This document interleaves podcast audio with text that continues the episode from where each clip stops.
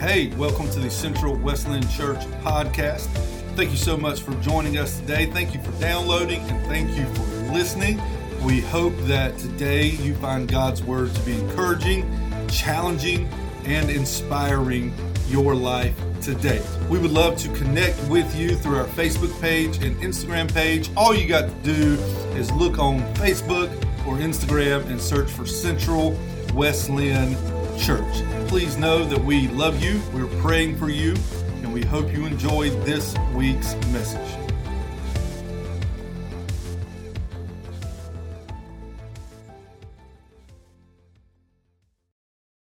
I'm trying to figure out, this is going to sound very odd when I say this to you, what I'm going to preach this morning. Uh, we're not sure yet. Isn't that something? Isn't that great? So that's good. That's good. Good morning to all. Uh, pray for my son Josh. He was here with y'all last week. He got COVID. Well, that's I said. Well, that's what that's what you get. no mercy for me, by no means. So, I preached. At, I'm not preaching that here. Got the wrong sermon out. But I am doing something. I'm going to do a little change, so it's going to be good. And 1036, we're fine. Uh, Galatians chapter 6, verse 7 through 8. Let me read this verse to you. It says, Do not be deceived. God is not mocked. Whatever a man sows, this he shall also reap. All right? For the one who sows to his own flesh will reap from his flesh corruption. But the one who sows to the Spirit, from the Spirit reaps eternal life. So basically, if you sow good, you reap good. If you sow bad, you reap bad, right? Pretty simple. I mean, we can figure that verse out. Uh, there are what they call seven laws of principle when it comes to this portion of Scripture. I want to share them with you before I start the message. Number one, we reap only what has been sown. So if nothing's been given, nothing can be reaped. A lot of the things that I researched today, they're not my own thoughts. They're somebody else's thoughts that was years before me. We reap a lot of things that we benefit from. For example, I live, of course, in Asheboro, and we have this house. On this house, let me tell you what's on this house in, in on our property. We have peach trees, apple trees, blueberries galore. I mean, we, we got blueberry, rows of blueberry from this wall to that back wall, four of them. Blueberries all you want. But when the guys set them up, they plant, I mean, they, they, they come in harvest throughout the whole summer. So I'll have first blueberries, second blueberries, third blueberries. I, I mean, I can go from blueberries about the whole summer long. So I got blueberries, I got cherries. Man, I got a lot of stuff. I got persimmons. Thank you. Persimmons galore. I got them big old cherry bush persimmons, big cherry persimmons. I mean, guess what? You know who's reaping that? This guy. Did I plant any of, any of that? No. But who's reaping it? This guy. The guy that lived in the house that I live in now was the agriculture director for Montgomery County. And buddy, he was like unbelievable. He had all this stuff, and every spring and summer, it is glory to God. And when I go walk around there, I think, Lord of God, Lord of God, Lord of God. Number two is this we reap the same kindness we sow. As I've said, if you sow bad, you reap bad. Three, we reap in a different season than we sow. You don't plant a tomato seed today and get a tomato in your hand tomorrow. That was pretty simple. Four, you reap more than you sow. If this was not true, nobody would farm. So you reap more than you sow. The principle of sowing and reaping. Number five, we reap in proportion as we sow. Get this point. If I sow a little, I reap a little. If I sow a lot, I reap a lot. But it's up to me. If I put a little time in my family, I can get a lot of time out. It's all in what I sow and reap. I can't much time on this.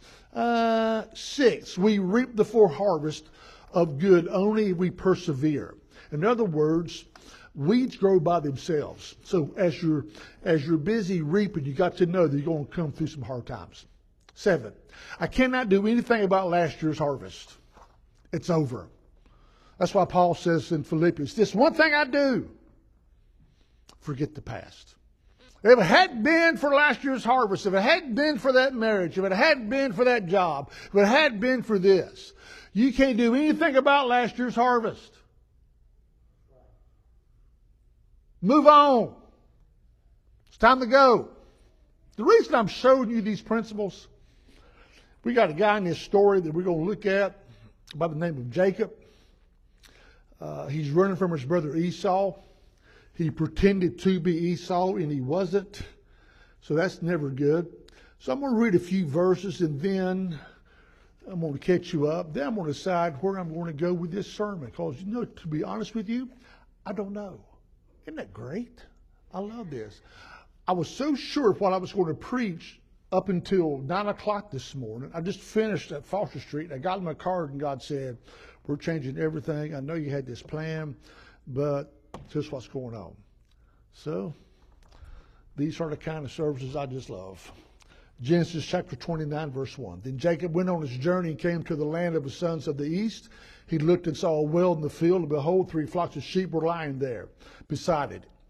Uh, for from that well they watered the flocks. Now, the stone on the mouth of the well was large, when all the flocks were gathered there, they would then roll the stone from the mouth of the well and water the sheep and they put the stone back in its place at the mouth of the well. So they get there, the thing's so big. I told you two weeks ago, you need more help to get it. We read on this story and we see this nice looking woman, Rachel, come down. Jacob goes absolutely crazy. He cannot believe that this woman is in front of his eyes. He goes crazy over this woman. Well, he says he will work seven years. He worked seven years and he gets up the next morning. And what's the phrase in the verse? Behold, it was who? Leah. That'll be something. I'm going to marry this one woman. Boom. And the next morning, behold, it's Leah. That's a shock. Well, what I want to say about that is this Jacob will learn more about God, more about life, more about himself from Leah than he will from Rachel. Here's the point the worst parts of your life is where you learn the most. You will minister to people in your life out of your greatest pain. So, what is your greatest pain in life? What is your greatest disappointment in life? What is your greatest heartbreak in life? You can look at it and say, if it had not been for that, I could have done, done this. I know that. But I'm telling you again, from your greatest pain, that's where you will minister to people the best. And that's true. As I was researching this story, uh, I was doing some family uh, ancestry stuff, and I had to call up my cousin Betty. You know you're getting old in life when your cousin is 88 years old. Betty's 88. She lives in Texas. And I said, Betty, will you tell me about my grandpa?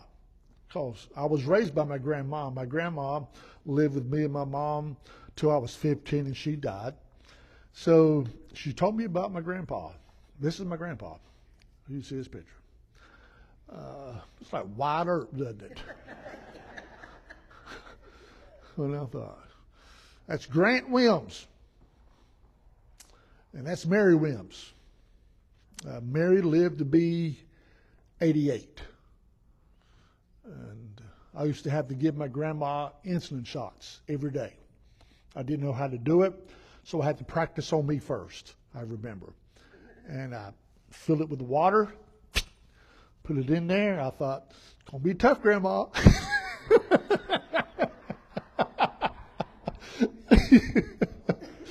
but we got it done. So I know a lot about my grandma. In fact, one of the main reasons I know Jesus is because of my grandma. I said, Tell me about him. She says, Well, your grandma had a was a very adventurous young woman. I said, in what way? To remember back in, she was born in the late 1800s.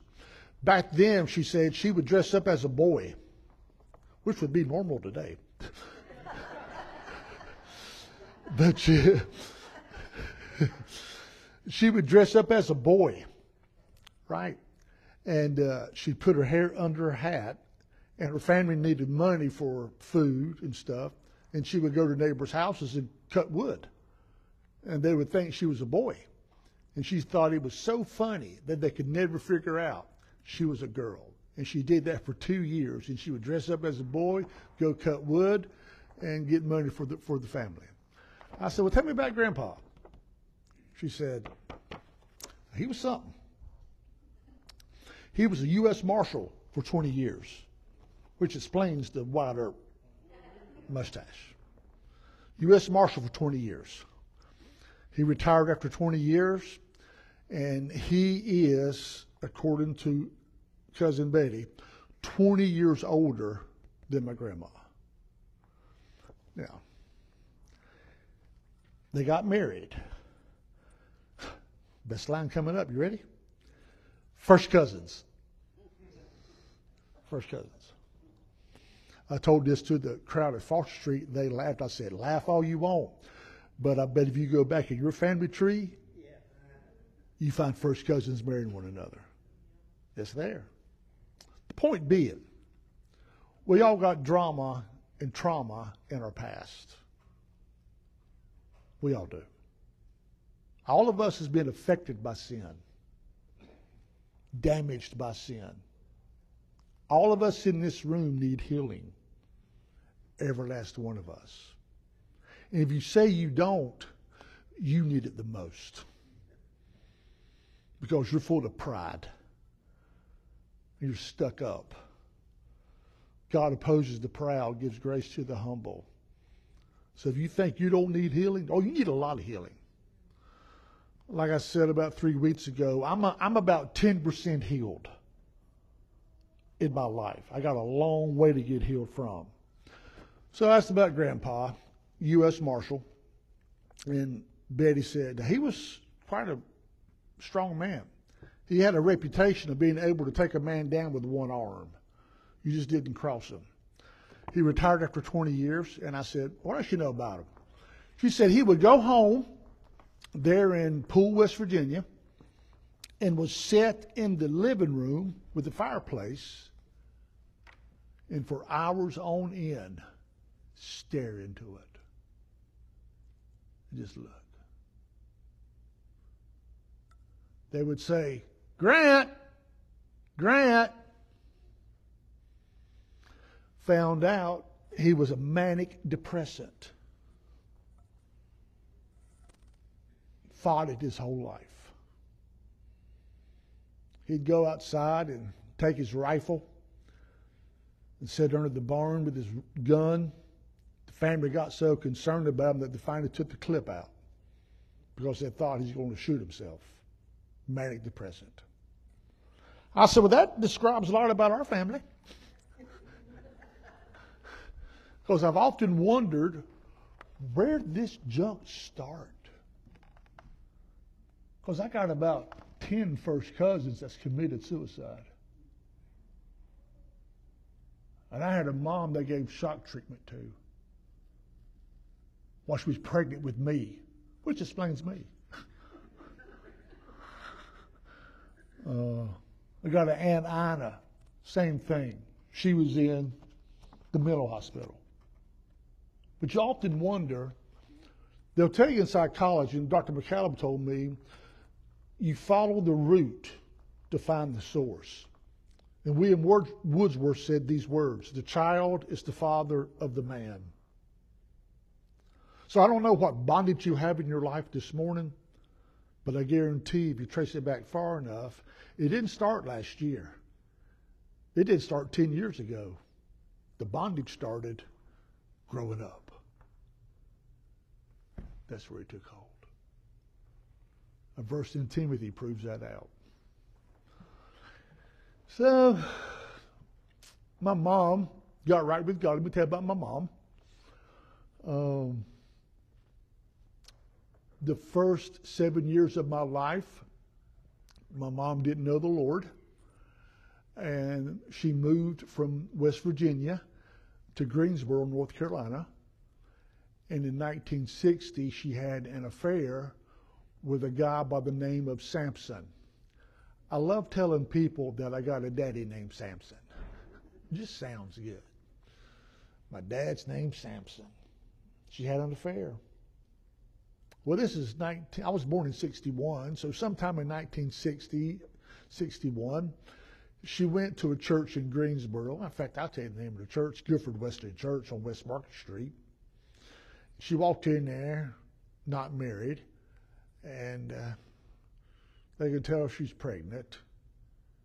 And the people in the church looked at my mom and they said this Hey, are you married? And these dear people said to my mom, Well, you're nothing but a slut. You're nothing but a whore. You know, church people can be the meanest people in the world. You don't believe me? Study the Pharisees, the ultimate church people. Meanness in the guise of religion is pure evil. Pure evil. And so, did my mom make a mistake? Plenty. Did she deserve that? Well, she probably did. Did they? She need to hear it from them? Probably not. So she said, oh, I'm never going back there. You know what happened to my mom? Mental hospital. Pregnant with me. She became very bitter. And she couldn't stand me. You know, words have power. Y'all believe that? That old phrase, sticks and stones will break my bones, words will never hurt me. That's a lie from hell. You break you can break a bone in three, four months, that bone's just as strong as ever. But you get told words, and those words are as fresh today as they were 20 years ago.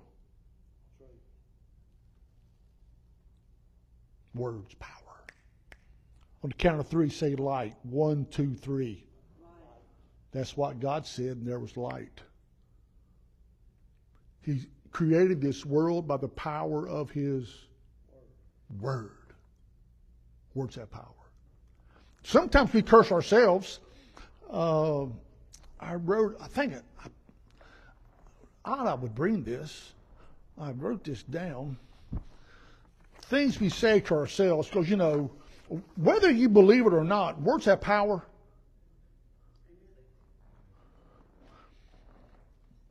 Um,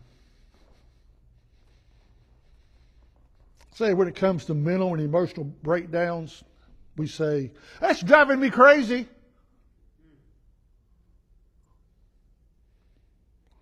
It makes me so mad to think. You know what? I can't remember anything anymore. Now, you may think they're just words, but scripturally, words have power to direct your life. According to your faith, it shall be done unto you. So if you believe you're a failure, you're going to be a failure. Where do we sow, you reap? If you don't believe you're worth anything, well, what? You're not going to be worth anything. If you believe your marriage is pitiful, your marriage is pitiful. It's all in your mind. It's a mind game. I mean, think about it. Jesus Christ was crucified on Golgotha, the place of the skull. Which, if you would look at that place today in Jerusalem, you would go to it, you would see a hill that looks like a human skull. I've often thought about this. Why didn't Jesus say that he was crucified on a place that looked like a elbow? Or a wrist? Or a kneecap? Why? Because if you look at, look at the cross that day, that cross was on a mountain that looked like a skull, and on top of that skull was a cross.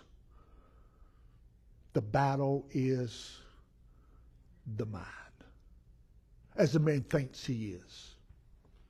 If you can control your mind, you control your life. That's why the word says, don't be conformed to this world, but be transformed by the renewing of your what? That's why I got to be in the word. So Charles, I just don't have any, any, any faith today. You've been in the word. Charles, I just want to give up. You've been in the word.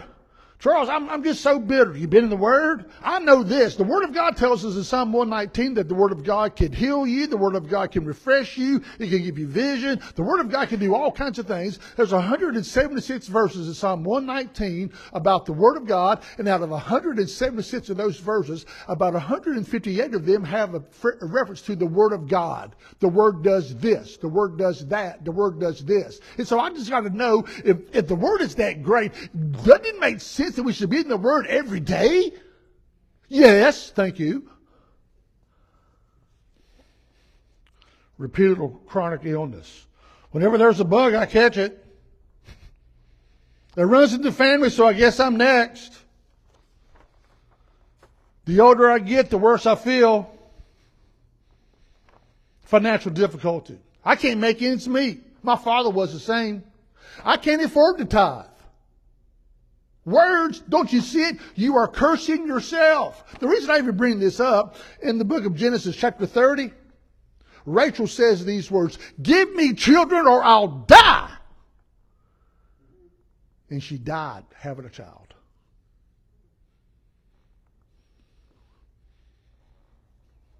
She prophesied her own death. Give me children or I'll die. She had a son by the name of Benjamin. In fact, Genesis 30, verse 1 now, when Rachel saw that she bore Jacob no children, she became jealous. You know, you say things out of rage, you say things out of hurt, you say things out of misery that you shouldn't say. When you say it, you say, Well, I said those words, but I don't mean anything. That may be true, but words have what? Power.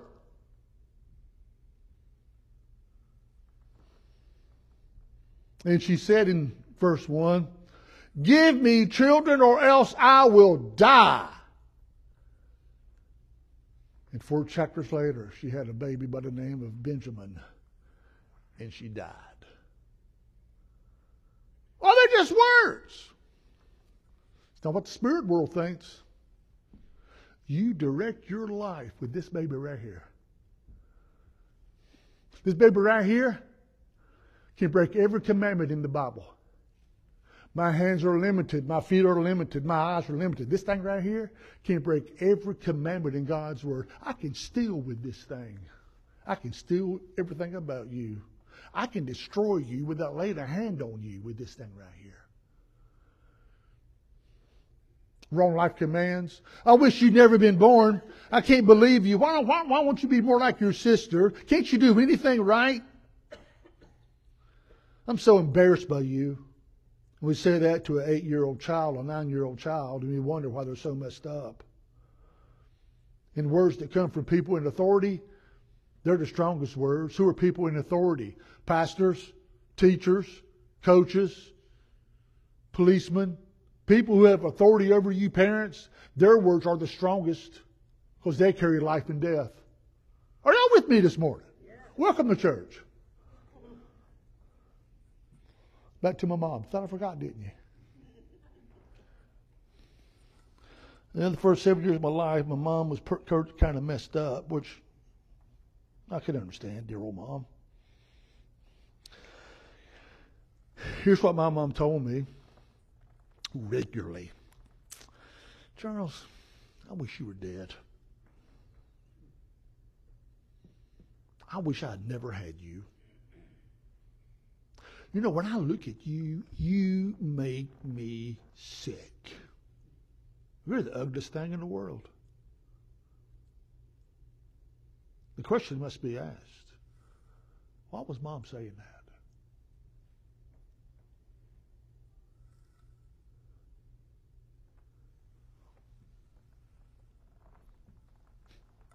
Anybody want to take a guess? Depression, be point. That was part of it. What else? What's that?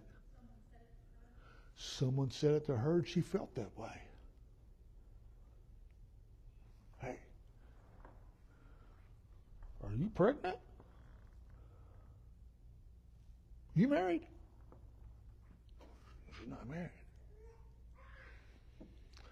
You're just a slut.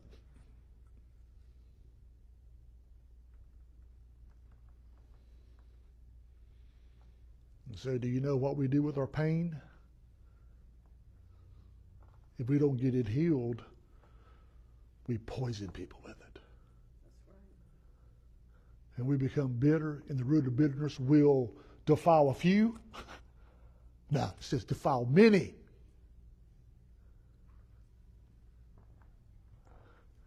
And so I failed first grade. I didn't fail first grade because I'm stupid. I'm not bragging, but I got two masters now. Graduated summa cum laude. I know y'all wondered, Lordy, how come and how could that be? There's no way in the world. And for the first, well, a long time of my life, I stuttered. You know why I stuttered? I had no self esteem. I never gave a book report in class. Not one time. Did y'all ever give a book report in class? Not me. I was out. Or I'd put a show on. Can I show you the show I, I, I put on one day in fifth grade? You want to see a show? Charles, you're in class today, so it's now time for your book report. I thought, uh-uh. Because I would get up and I would say, and that would bring shame. And I thought, we'll fix that. My hero growing up was Herman Munster. Remember the Munsters? Dun dun dun dun dun dun dun dun dun dun dun dun dun dun. Y'all know it? What did Herman do when he got upset? Do y'all remember? Been a long time, I know. I'm not going to do this hard. I went, I went to the blackboard and I thought, Herman Munster. Whoa, that's hard. We're not doing this. And I took my head and started boom, boom, and she says, Charles, you need to sit down. I thought, bingo.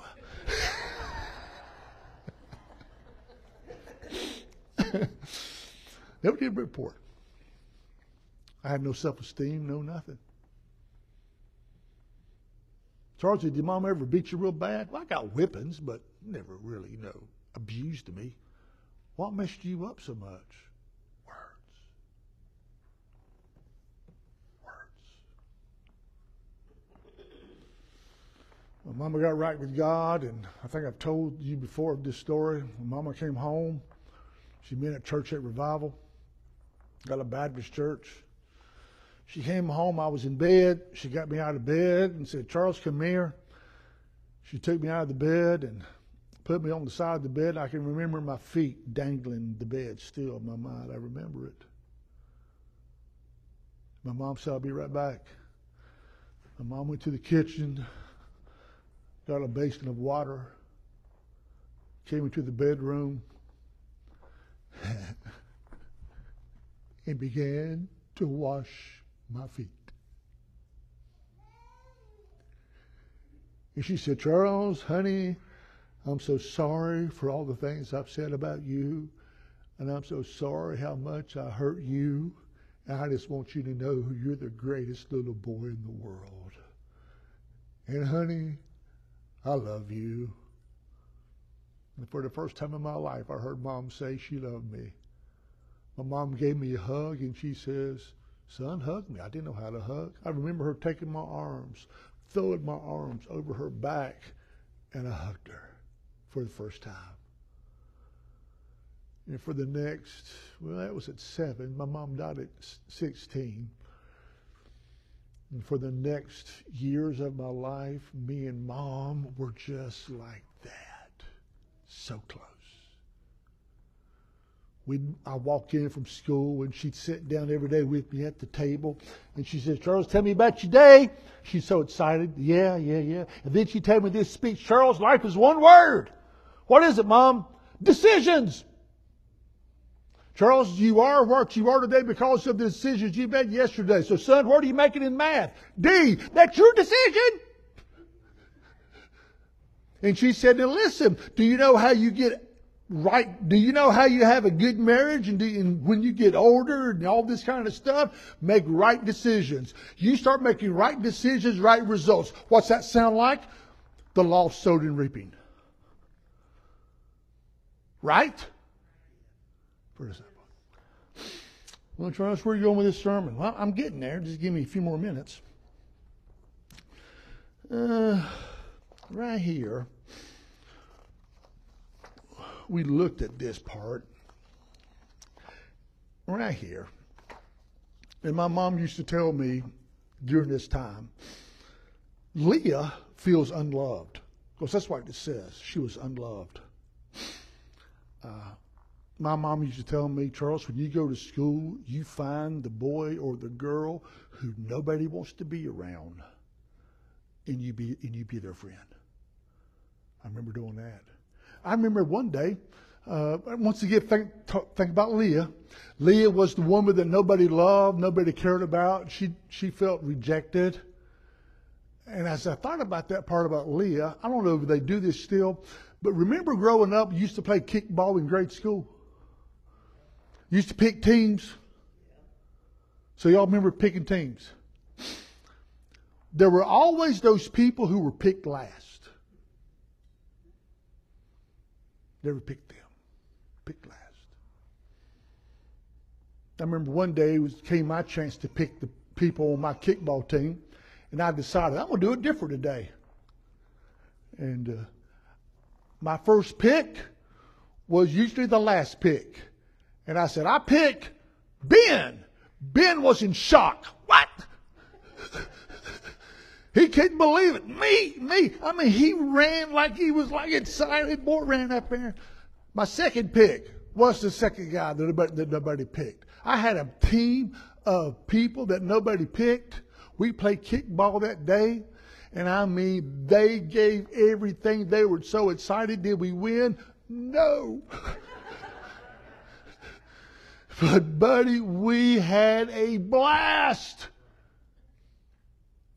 Well, the point being this is when nobody else loves you, God loves you. When nobody else cares about you, God cares about you.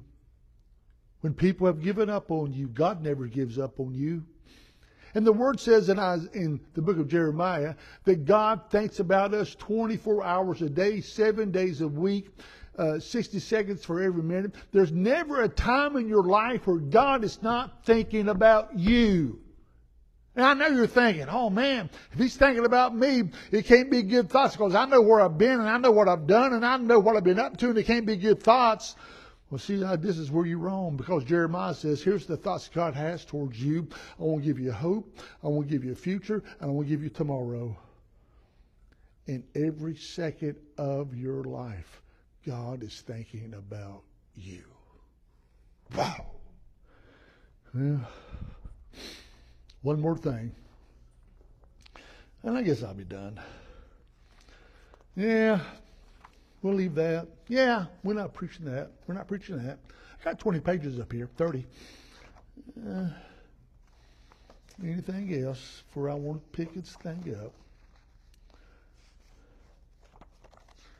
Mm.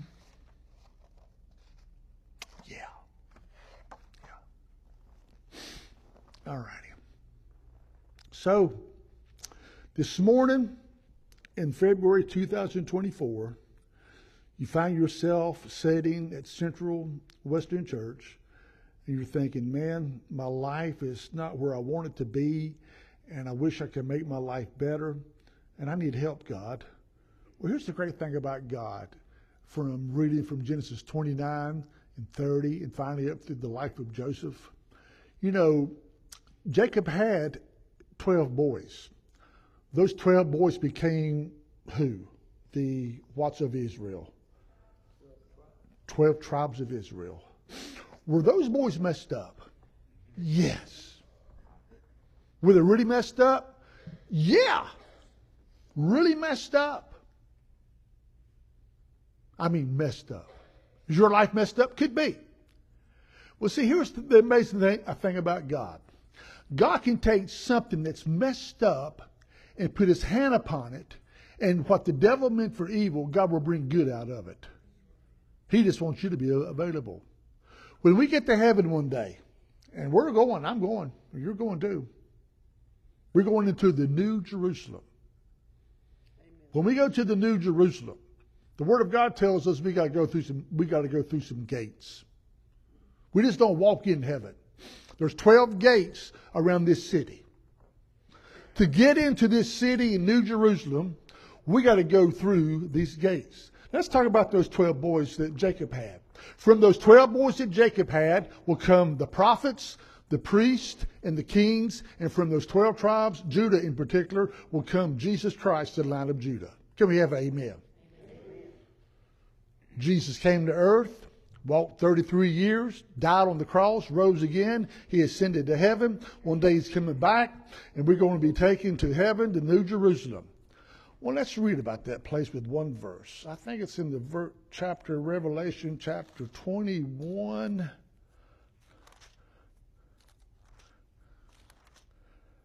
Here it is. Yeah. 21 verse 12. It had a great and high wall with 12 gates, and at the gates 12 angels. And names are written on them, which are the names of the tribes of the sons of Israel. This is name Jacob. Those 12 sons that were messed up, that messed up everybody, God took those 12 sons, did a miracle, and for us to enter into heaven, we got, we got to go through one of those gates, and it's going to say, Simeon,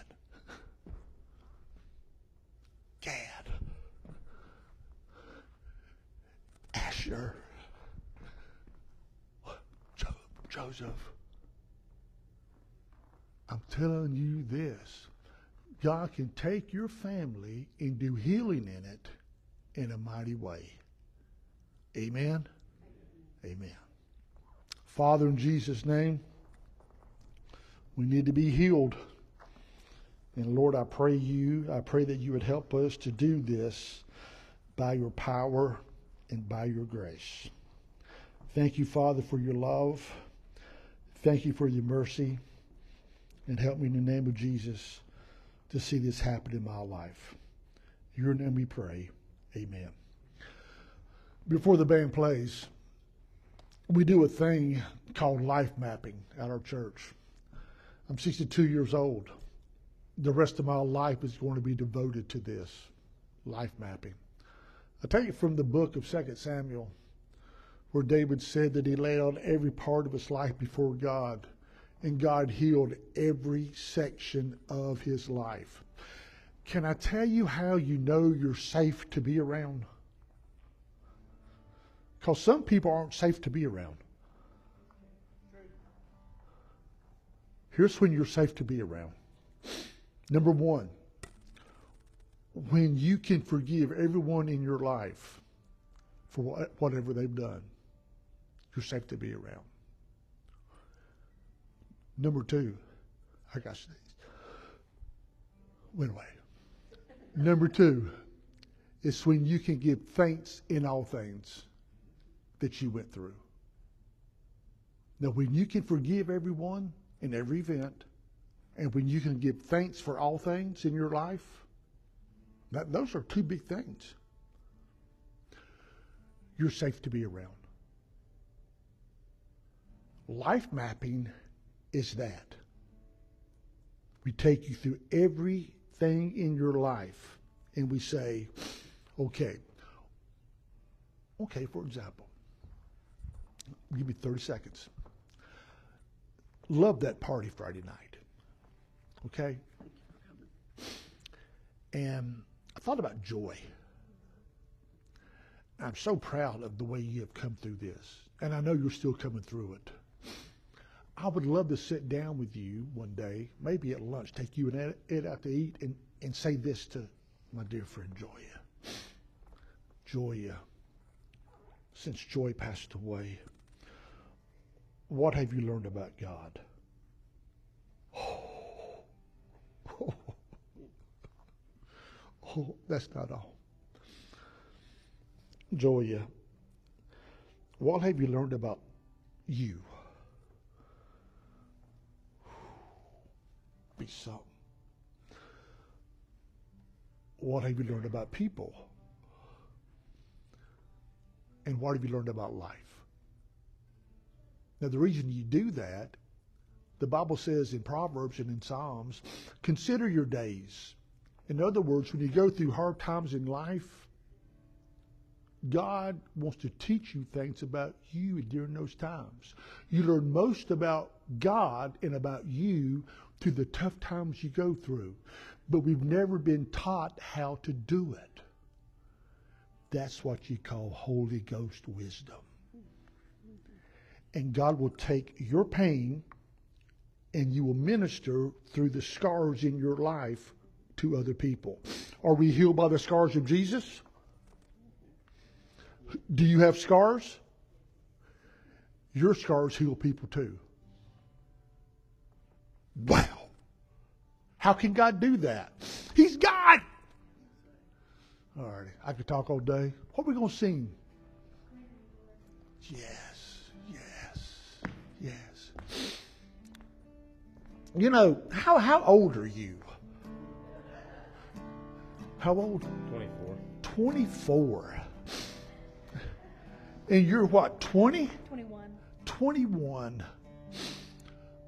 62. And when I look at these two right here, y'all are beautiful too, by the way. I'm not saying that. But when I look at these two right here, I'm thinking all the stuff we could pour into them to help them. By, look at my scars. Look at my healing. Look where I got healed. It's amazing. You got a story, brother. Let's all stand. Let's all stand.